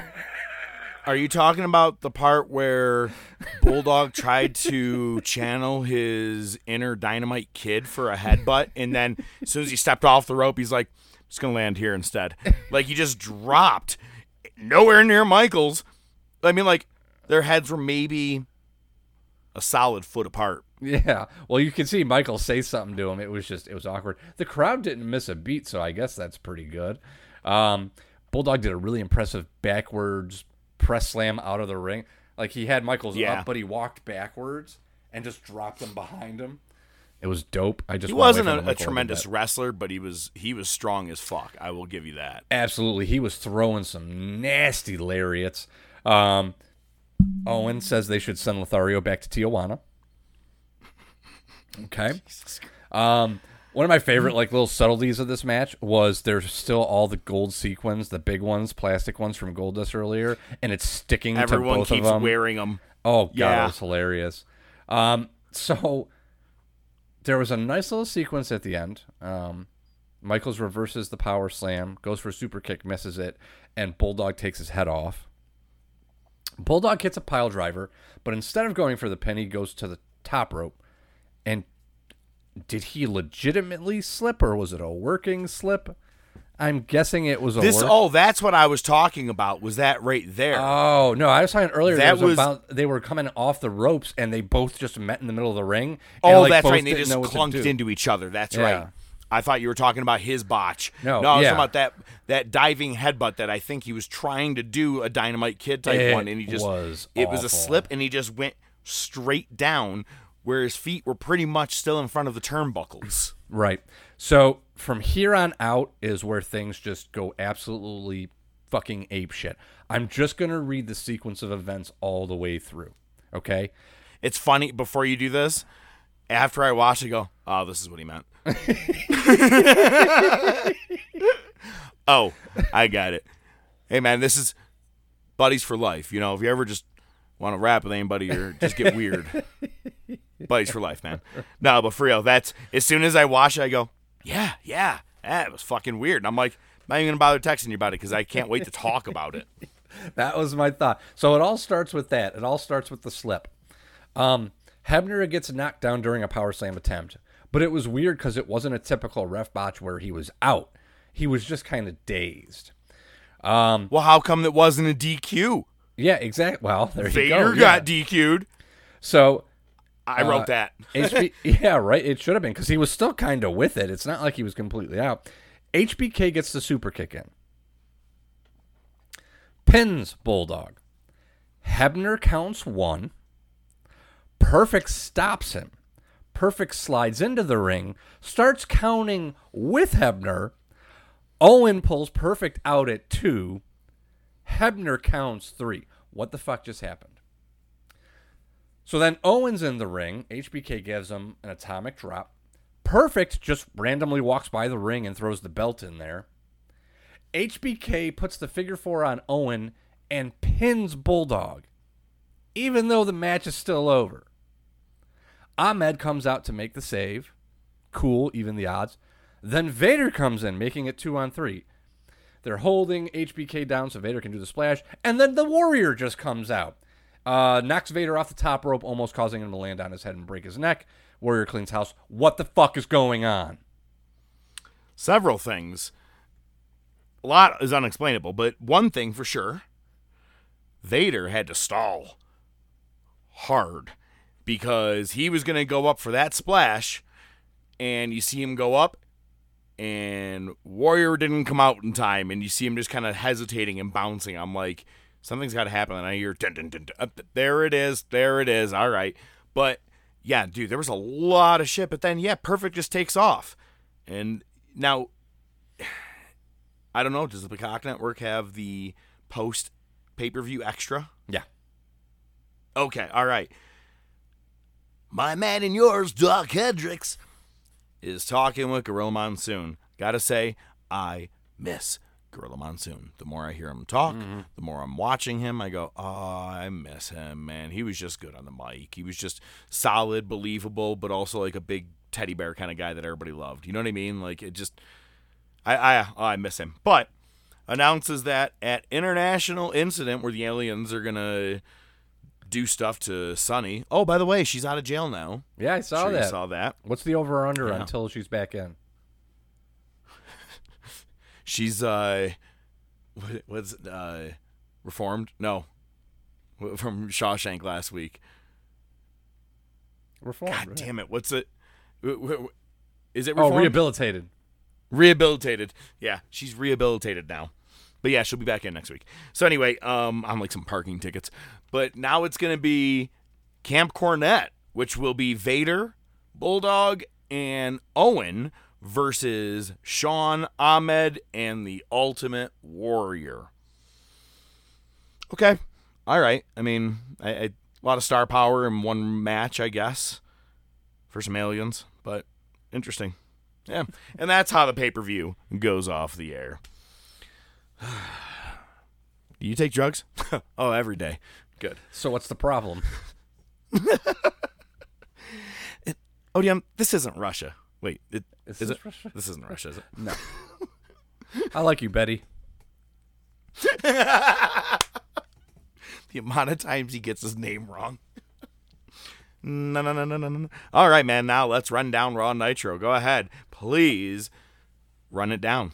All right, we'll start with Triple H versus Ahmed Johnson non-title match. Um, they got six to eight people in the front row in matching Raw shirts and Burger King crowns. Cool.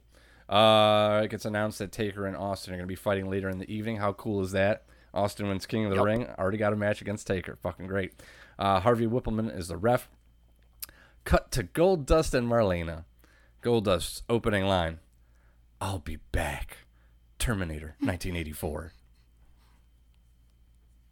They're gonna. He's perfect for our show. Goldust and Taker are going to be fighting at International Incident. Ahmed wins with a reversal in the Pearl City Plunge. Uh, Dok Hendrix is back in ring this time with Ahmed. Uh, he's the first ever African American Intercontinental Champion. Uh, yeah, Lawler calls Ah- Ahmed the Buster Douglas of WWF.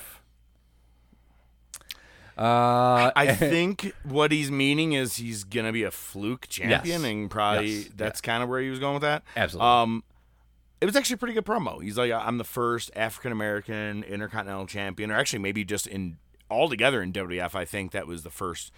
Uh, well, no, because he had Rocky Johnson then as a tag yeah. champ, but, um, but it was cool because he goes, and I'm not talking about just for for black people. I'm talking for everybody. And it was it was a cool promo. I liked it, and I was like, he could give a solid promo. I never really listened to his so much. I mean, because it was you know I could watch anything Ryan movie I want to.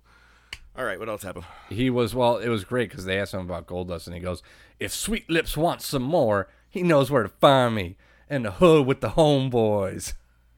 That's that's why I have the word sweet lips written down. I didn't understand that. That's right. He calls Goldust sweet lips. I'm like, for a man who's pretty homophobic, are you getting into that uh the lip kissing now? You're like, shit, man, he did leave me with some gold on my fucking lips. That was fucking hot. It's like leaving a strip club. All right. they do a little quick What recap. they do a quick recap recap of King of the Ring. Uh, so the Bodydonnas uh, are with Cloudi. Which, by the way, I do like. I like the recaps and Yeah. and you can order it tomorrow night. Exactly, the pay per view, the encore. And I remember back in the day, if you missed it, you're like, was it worth it? Let's see what you got going here. Yeah. And how that goes, and you see Austin bleeding, you see him uh, winning and all that stuff, but then you also see a quick flash of Brian Pillman going face to face like he's gonna fight someone in the crowd. All that I go, that promo would have made me want to buy it. That's kind of cool. I, I I miss those encore presentation promos they used to do. But sorry, yeah. Uh, now we're back with Bodydonnas. All right, taking on Jerry Fox and the Brooklyn Brawler. Good to see the Brooklyn Brawler on TV. It was. Sunny's on commentary. Lots of cringe here. Um, Uh, they show all the I can't believe this makes it to the Peacock Network I- again. they- man. they Again. do the manager. I'm all OG on mine, man. Yep. They, uh, they've got all the uh, submissions for the Bodydonnas managers. Some of them were not bad. Some of them were god awful.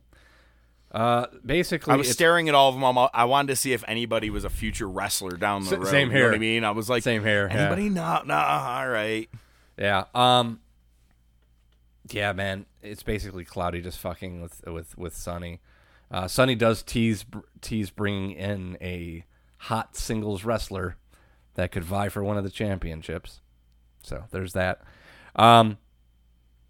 This is basically. Uh, listen, I'm not here to do uh, not political, but uh, you know, commentary on society. Um, good. This is Good, a good. But, but uh, Sorry, I had to do my have to say Judge this is good. This is transphobia in its infancy. Uh, get was. this thing away from me. Another fucking Marge Schott joke too. King makes Mhm. Marge Schott look handsome. What the fuck? It's just, it's just bad. It was. That's all I have. But next week, we're gonna get a match: Shawn Michaels versus his former Rockers tag team Hells partner, yes. Marty Jannetty. I go, that's kind of exciting. I don't remember this taking place in '96. Cool. They did a nice promo. And we follow. What's that? They did a nice promo for it. Yeah, it was a nice promo. Yes. Got you excited. Um, it did, A- and you know what? I didn't get excited about the next match that came up. So we did get Brooklyn Brawler. Good to see one jobber that we're always a fan of. The next match was Camp Cornette getting a good warm up match, taking on Savio Vega, Aldo Montoya, who looked just incredible in this ring. and, and then you also had Barry Horowitz. That's right, Mr. Pat yourself on the back, Barry Horowitz. Um, good to see Barry and Brooklyn Brawler in the same show, pulling out all the stops for this this match or for this uh the show. Cornette, uh, Camp Cornette obviously easily goes over, but meh. Yeah, yeah, really not much to say. They did advertise at the beginning of the show that it was going to be Bob Holly, and it ended up being Vega instead. It was weird. Interesting. You're right. I do remember seeing his uh, face on the logo thing that they put on the side screen. Yep. When they showed Austin versus Taker. Yeah, good good point. Good point. Look at you. Weird. I have my moments. Uh, so we've got our main event. It's Austin versus Taker. Pillman's fucking back. Uh, and, but after they show Pillman, they do an Unleash the Warriors in you spot. Great. Uh, basically, this was Pillman talking to Vince. Who who's gonna who do I have to talk to to get my goddamn money? Uh, Mr. Pillman, you haven't wrestled yet. yeah, is, is He's on fire just two nights in a row, like you said, became the, the hottest heel in the company. fucking psycho. Even surpassing Austin pretty much because Austin was getting cheers, by the way, during the, the pay per view. He was getting cheers in the main event match of Raw, too. Like, not huge cheers, but some. But Pillman, just that much more over. Yep. Uh, one thing uh, that speaks to WWE's selective memory, shall we say? Hmm. Anytime you hear about that 316 promo, it's always Bruce Pritchard, and it's always Bruce Bruce Pritchard saying, "The next night, tons of 316 signs. I didn't see one." Nope, I'm gonna give it to next week because I thought the same thing. I didn't see any. I saw some Austin signs, but I didn't see many signs actually at all. It wasn't really. Yeah, you're 100 percent right on that. Thank you for pointing that out. Yeah. So, uh, and you're right because he's always he, Bruce has always said that too. Yeah, good call. Yeah, again, Which is funny because I just listened to his. um There was a, a thing that popped up on YouTube. Sometimes you like get like just however many minute segment that he spent talking about a certain thing and it was about Kevin Nash leaving for WCW and I go I'm interested to hear this take because of what we're talking about right now Right. and he was getting so mad at uh Conrad because he's like dude you go come on man He, uh Meltzer wasn't there you acting like he was in these fucking meetings I was in these meetings and he's saying it was at this time blah blah blah fuck him blah blah blah and I'm like Okay, but maybe your memory isn't all too great because you're saying the very next week all these Austin signs. I'm like, I mean, it was a small arena too, so it's not like it was hard to catch any of them. that, or he'll just believe whatever Vince tells him to believe. oh, I was gonna. That, that would be more of a. Laurinaitis. Oh, whatever you say, boss. yeah, a lot of signs everywhere. Nice pecs. Pretty much. Pretty much. Uh, let's see. Lawler, uh, during the match, goes up to ringside to talk to Bearer. Uh, asks him if he did you drink too much formaldehyde. Basically, trying to question him on why he cost Taker the match. Uh, Bearer doesn't talk. Uh, let's see. Goldust joins commentary. Uh, basically, uh, let's see. Uh, Goldust interferes, blinds Taker.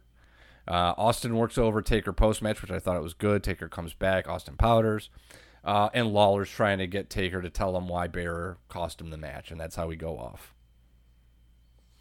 So they're definitely, you know, Again, I didn't. I did not remember how much they questioned Bearer or how much it was teased for him to even turn on Taker. That's. I just. I thought it was just on the whim during uh, SummerSlam that year, and I'm like, it was just a mega turn. But I'm like, no, the hints were there. Yeah. kind of almost like, to be honest with you, with Nitro. All right, let's be honest. We know the third man. I didn't realize. I thought WCW was smart and never ever mentioned Hogan for like several months. And then he just came back out of nowhere. You know what I mean? Like, it- Right. But no, they drop his fucking name a lot. Yep. On Nitro, and I'm like, oh, all right, never mind. I'm like, it'd have been better if you made me forget about him. Then he shows up. You're like, oh my god. It, yeah, it was subtle though. I mean, in, in the grand scheme of thing, with everything that was going on, it was subtle, Right. You know, so Yeah, ish. Which, Ish, uh, ish. yeah, we'll be having to talk about that very soon.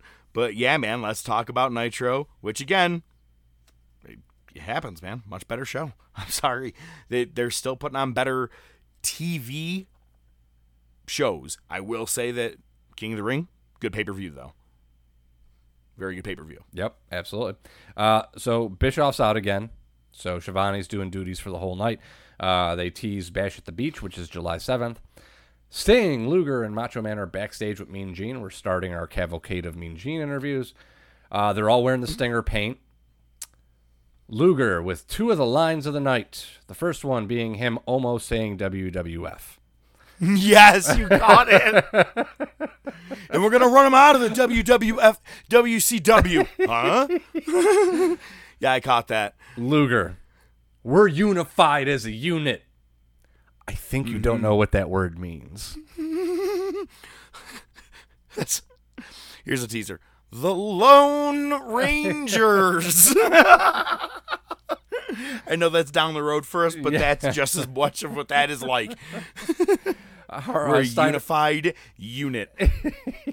Good. That's Uh, good. it's good shit. The Steiner brothers come in. Harlem Heat comes in. They're gonna have a tag team triangle match later in the evening. So there's that. Exciting. Yeah, actually, it is sort of. Uh, first match of the night, I am not a fan of. Uh, I'm half. Oh, a, I'm cool, half, me too. Half a fan of. I'm half a fan of. Uh, Blue Bloods versus Public Enemy. P, they're pushing the fact that uh, they're gonna have a uh, tornado tag dog dog collar match with the Nasty Boys. Uh, Because they um, haven't had enough matches. Now they're like, what can we put together? Jesus. Yep. Every Uh, week we've seen du- th- them, and I, honest to God, hate them. And besides that, are you mad at the outcome? Oh yeah, I, I wasn't surprised though. I wasn't surprised. At I all. was. Yeah. Fucking uh, Public Enemy went over the Blue Bloods. Yeah, it, shouldn't have been, but it doesn't surprise me. Rock did a nice flip off the top rope, and then he botched every move after that. Uh, and Grunge got the pin by using the cast to knock out Taylor. Hooray! That's what I wrote. So Mhm. I'm ready to move on. Uh, Taskmaster uh, had a little bit of aggression. I it's like his wife was leaving him or something. I don't know. Uh, but he took on a jobber called Kip something. um, immediately. He looks like he's going through some just some tough times right now. A little bit. He just uh, basically He's losing his woman. Obliterate. Yes. Woman, woman, won't you please not divorce me? Um, God. Oh yeah. Oh man, if he had only said that fucking line. All right. Uh, so he just throws this guy into the crowd. Yo, brings- cough on your own time, motherfucker. Oh, shut up. Sorry. Brings him up to the concourse, tries to throw him in the women's room, uh, and he basically gets DQ'd. He goes back to the ring and he cuts a promo with Mean Gene in the ring. And it's going to be uh, Taskmaster and Giant versus Benoit and Double A. And if the Horsemen win, the Giant has to put his title up on the line the next night at Nitro. Do you know what happens next? The best part of my night. I, I feel a chill. I feel like it. I want to play Mortal Kombat. One of the five times it happens every Nitro. All right, uh, coming up, a match with two of your favorite wrestlers, Dean Malenko versus Hard Work Bobby Walker, Cruise, cruiserweight title. Um, uh, let's see. I, I, It's a good I- match up until this weird ending. I, don't want to read everything here. Uh, they they say it's going to be Disco Inferno versus Malenko at Bash at the Beach.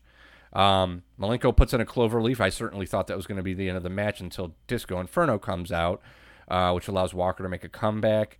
Um, Disco gets a mic and asks for his music to get played. Gets in the ring and starts dancing on the turnbuckle while the match is still going on.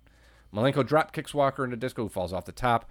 Malenko wins. They have an interview afterwards. Malen- Disco makes it look like this is a fucking shtick on SNL, and Malenko's like, "Get the fuck away from me! I'm gonna murder you." Uh, and the last note that I wrote was, "I hate this." But let's not forget, Disco came to do a little dance and make a little love. Love he came get to get down. down, tonight. Yeah. I go, oh, nice. Little KC and the Sunshine Band. I'm down with that. Nice little reference. okay. KC and the Sunshine Band. All right. What else happened tonight? All right, Bash at the Beach promo, WCW Saturday Night promo for the upcoming show. Uh, we get Barbarian versus Eddie Guerrero. Did not see Match I this never one thought coming. that I, would ever happen. Yeah. it's, and it's like, why wouldn't it? Because they were on the same roster, but it's like, just never knew it happened. Yep. Uh, Eddie's back from Japan now. Uh, says he wants another shot at Konnan in the U.S. title. Um, and basically got the walk-off music like they do with the Grammys. We're like, he's still cutting the promo, and he means like, okay, we got to go now, so... Oh my God! I need you to see what I have written down. It says they used an Oscar Nitro theme to get him out of the ring. That's funny, but crowd was behind Barbarian. Of all the people they were behind in this, It was they weren't he behind was- the little he was- guy. it was giving high fives out when he was walking to the ring.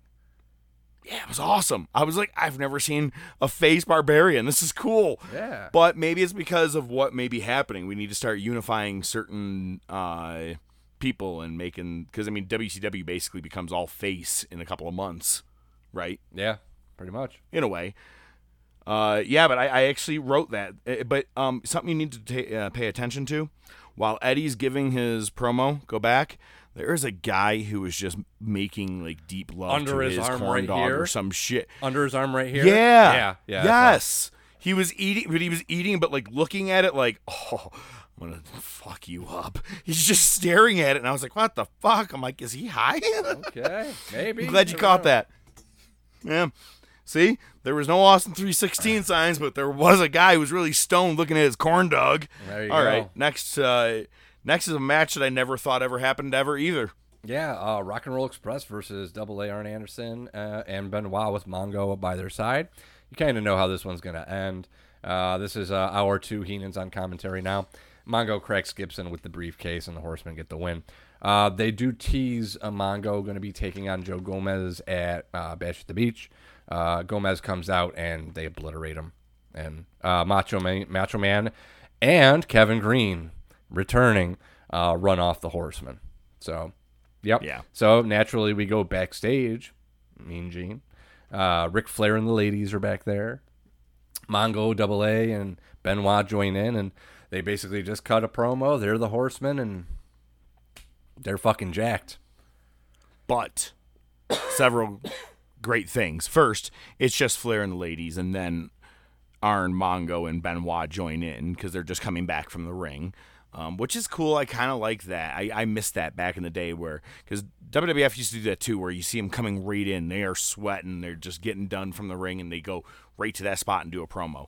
They don't do that anymore and let the people just go on the mic and, and Yeah. at least not that well. But, woman, of course, fucking with Mean Gene the entire time. I stopped writing, And I have written down, I don't even care what it makes me sound like, man. Deborah's underboob. That's my underboob. No, that's what Mongo would say. No, but god oh. damn, she was wearing a dress that it was just very revealing of the underboob, not a side boob, the underboob. And I was like, Yeah. you guess you join the Horsemen, you got to uh, reveal a bit. Just saying, you know. You got Sunny on the other channel, so Yeah, That's over. Look who she's facing off with, Cloudi. yeah, well, Uh, yeah. Now, now we get back and we have uh, Tony and Brain, and I feel like they are kind of faces together in this. Like they're they're because they're talking about the whole outsiders thing, and you never really see him. He's like, "No, you're right, Tony. You're absolutely right." I'm like, you never see Heenan go full face, but he does for this promo. yep, yeah. I mean, ultimately, well, yeah, we'll get there when we get there. Uh, oh, let me ask you. yes. Did you mention where we are? Oh yeah, we're in Charlotte, North Carolina, man. every fucking segment we want flair I, I mean even in the background of this right here that's what i have written is while these guys are talking it's flair chance again i just god damn i love how over he was in carolina it was just so awesome but yeah, yeah. please continue Hell yeah. Uh, we got a Lord of the Ring match. It's Diamond Dallas Page against Alex Wright. Wright actually was getting a lot of boos, which I thought was interesting. And they showed the hard, hard cam. They showed two guys walking across like they were getting food, and they were both flipping off Alex Wright. I don't Flipping I, off I- das Wunderkind I- yeah, yeah I- i, had i had be it. written that ddp is pretty over in the crowd with this Yeah, it, it's kind of like a reversal. Uh, mean Gene's in with uh, DDP after at the end of the match. He's going to be facing Duggan at Bash at the Beach for Lord of the Ring in a taped fist match.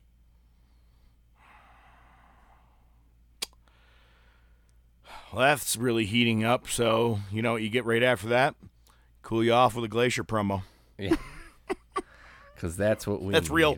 I'm not the- even kidding. it's the hero we need, not the hero we deserve, or bet the other way around. I don't know. All right. Anyway, so Yeah. we're back to Mean Gene with Kevin Greene. Mean Gene and Kevin Greene. All right. Uh, recap a Great American Bash. Uh, Greene's got a game plan. After this season, he's going on a Mongo hunt. Uh, and basically, it teases a match. It's going to be him and Savage and two other guys against the Horsemen. Uh, oh God, I hope it's not what I'm thinking it is, because if it is, yikes. oh yeah All right. So uh, we get Macho Man versus VK Wall Street. Uh, one of my favorite parts of this entire show was the shot of the cameraman telling the crowd to boo. Yep, I caught that. it Um, was uh, I dude, I wrote for this match. I miss Macho Man watching him wrestle. It was just, just really, just he was so fluid in the ring, man. He made everything look so fucking easy. Most people, I feel like they over try to do that nowadays. He just did it, and it just in a great menacing way. Um, but in what, what I Rotunda showed it. I don't know what that meant. Hmm. Okay. Oh, he showed that he still had it at this point. That's what it was too. Yeah.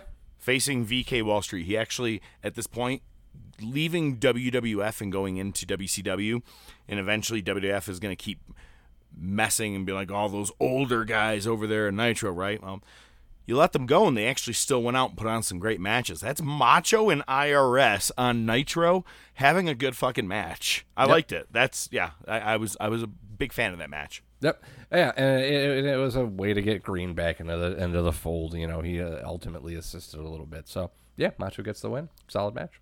We want Flair chance, of course. Yeah, naturally. Yep. Uh, main Let me event- ask you a question. Oh, go ahead. Does he ever walk out to the arena? No. Must have did dark match because that's what I have written. Now we're about to head into the main event, and I go, wait, we keep chanting for Flair. But, shit, he never came out. Hmm. How about that? That would be a dick move if promo he didn't. only. It would have been a dick move if he didn't show up at all outside. You know, in the ring. Oh, true. You know what I mean? Yeah. Just found that weird. Yeah. Yeah, absolutely. Yeah, I didn't even notice that till he said something. Uh, yeah, so main event. It's uh, Sting and Luger versus the Steiners versus Harlem Heat. Triangle tag, single elimination. Yeah, they said single elimination match, but it wasn't uh, for the tag titles. Uh, something that apparently happened the previous Saturday night. Uh, Booker T comes out during their entrance on a cell phone. Uh, they said that on Saturday they were talking to Sister Sherri. Um, so the Steiners come out, and somebody grabs Scott's jacket, like to the point where it stopped him. And the cameraman must have known what was going to happen because they cut right away, but you could see him turn around with a look on his face like he was going to talk to somebody. So yeah, that was great. Um, yeah, man. Scott was not just pumping iron; he was pumping steroids into his body, dude. You don't want to fuck with him. yeah. Um, interesting spot in where uh, there. My favorite spot of the match was uh, Booker T goes for one of his spin kicks. Sting dodged it, and Booker crotched himself on the top rope, but everything was flawless. It was, was well-timed. so good looking. Um, Sting got knocked silly at one point, and he did the Ric Flair face first face plant, but it was right into Stevie Ray's crotch. Um, but all of this is interesting how it progresses because the match is starting to get to its finish, and who's coming through the crowd with aluminum baseball bats because they made sure to let you know they were aluminum baseball bats. It's Hall and Nash. As as they're jumping the guardrail, Scott Steiner, Luger, no, Scott Steiner, Sting, uh, are about to face them. Booker T rolls up Luger. Stevie Ray's on the outside and grabs his legs and holds him back, and they count it. All this is happening while eight security or eight cops go flying into the ring. Harlem Heat. I didn't even know champs. that that's how they. I, I didn't even realize that's how Harlem Heat won the fucking tag team titles. I go, holy shit, that was like the biggest schmoz ever. Yep. And if it wasn't for the hard camera getting that pin, I don't know. If, I don't think even the crowd saw it, man. Everybody was into the Hall Nash thing. No one saw that pin. Even commentary had to go back to it. How fast it. Yeah. happened. Right. Um, it's funny. The ref didn't see any of this shit.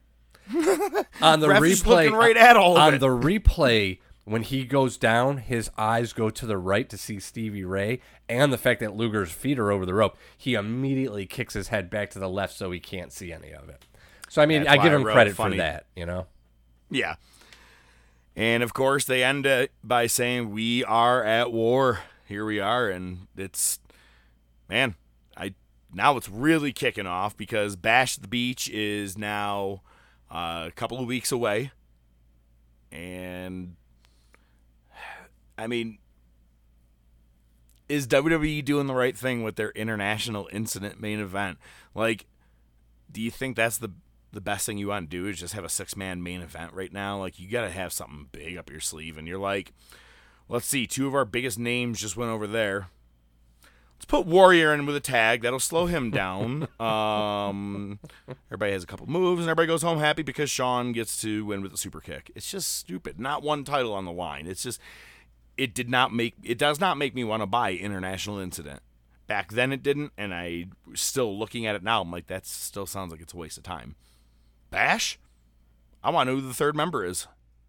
It's got to be Glacier. Disco Inferno. Yo, for as many Glacier promos, you would have thought he was a third man. I know we say that, but goddamn, he You should have been the third man. You would have thought he was going to debut at this pay per view. True. When does he debut? I think it's in December. I'm serious. Oh man, are the promos just gonna disappear because everybody's so into all the other shit? That's kind of funny. so good you don't see him.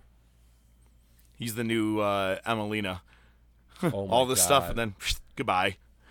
That was the worst. Oh yeah, well that's WWE. They like to produce just that, the worst. But next week we're talking about the top of some of the things that WWE used to produce, and hopefully will be producing again.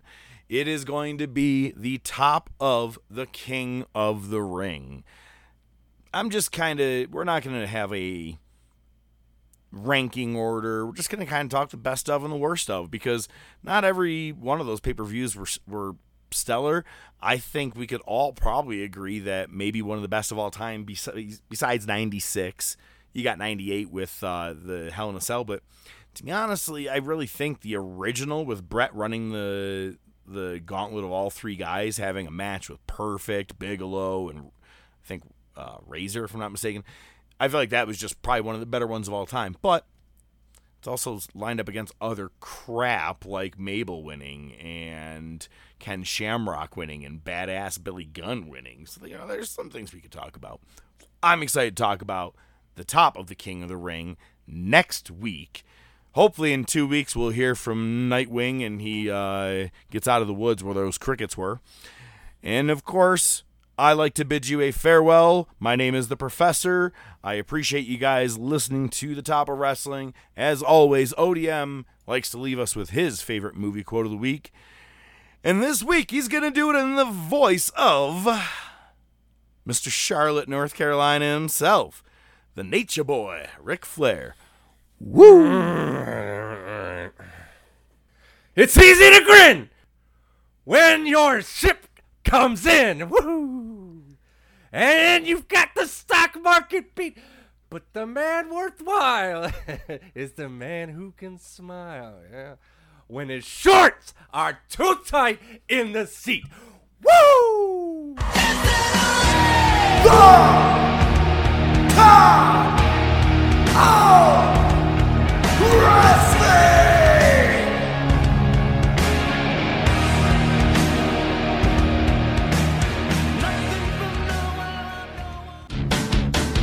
The Top of Wrestling Podcast is brought to you by The Top of Wrestling Podcast. Your hosts are the Professor, Mark Plantasia, and ODM, Joe Rizzo, with special weekly segments by Nightwing the Analyst, Rashawn Hilton. Without your continued support, it would just be some guys talking wrestling. Feel free to interact with the show on Twitter, YouTube, Facebook, and by email at thetopofwrestling at gmail.com.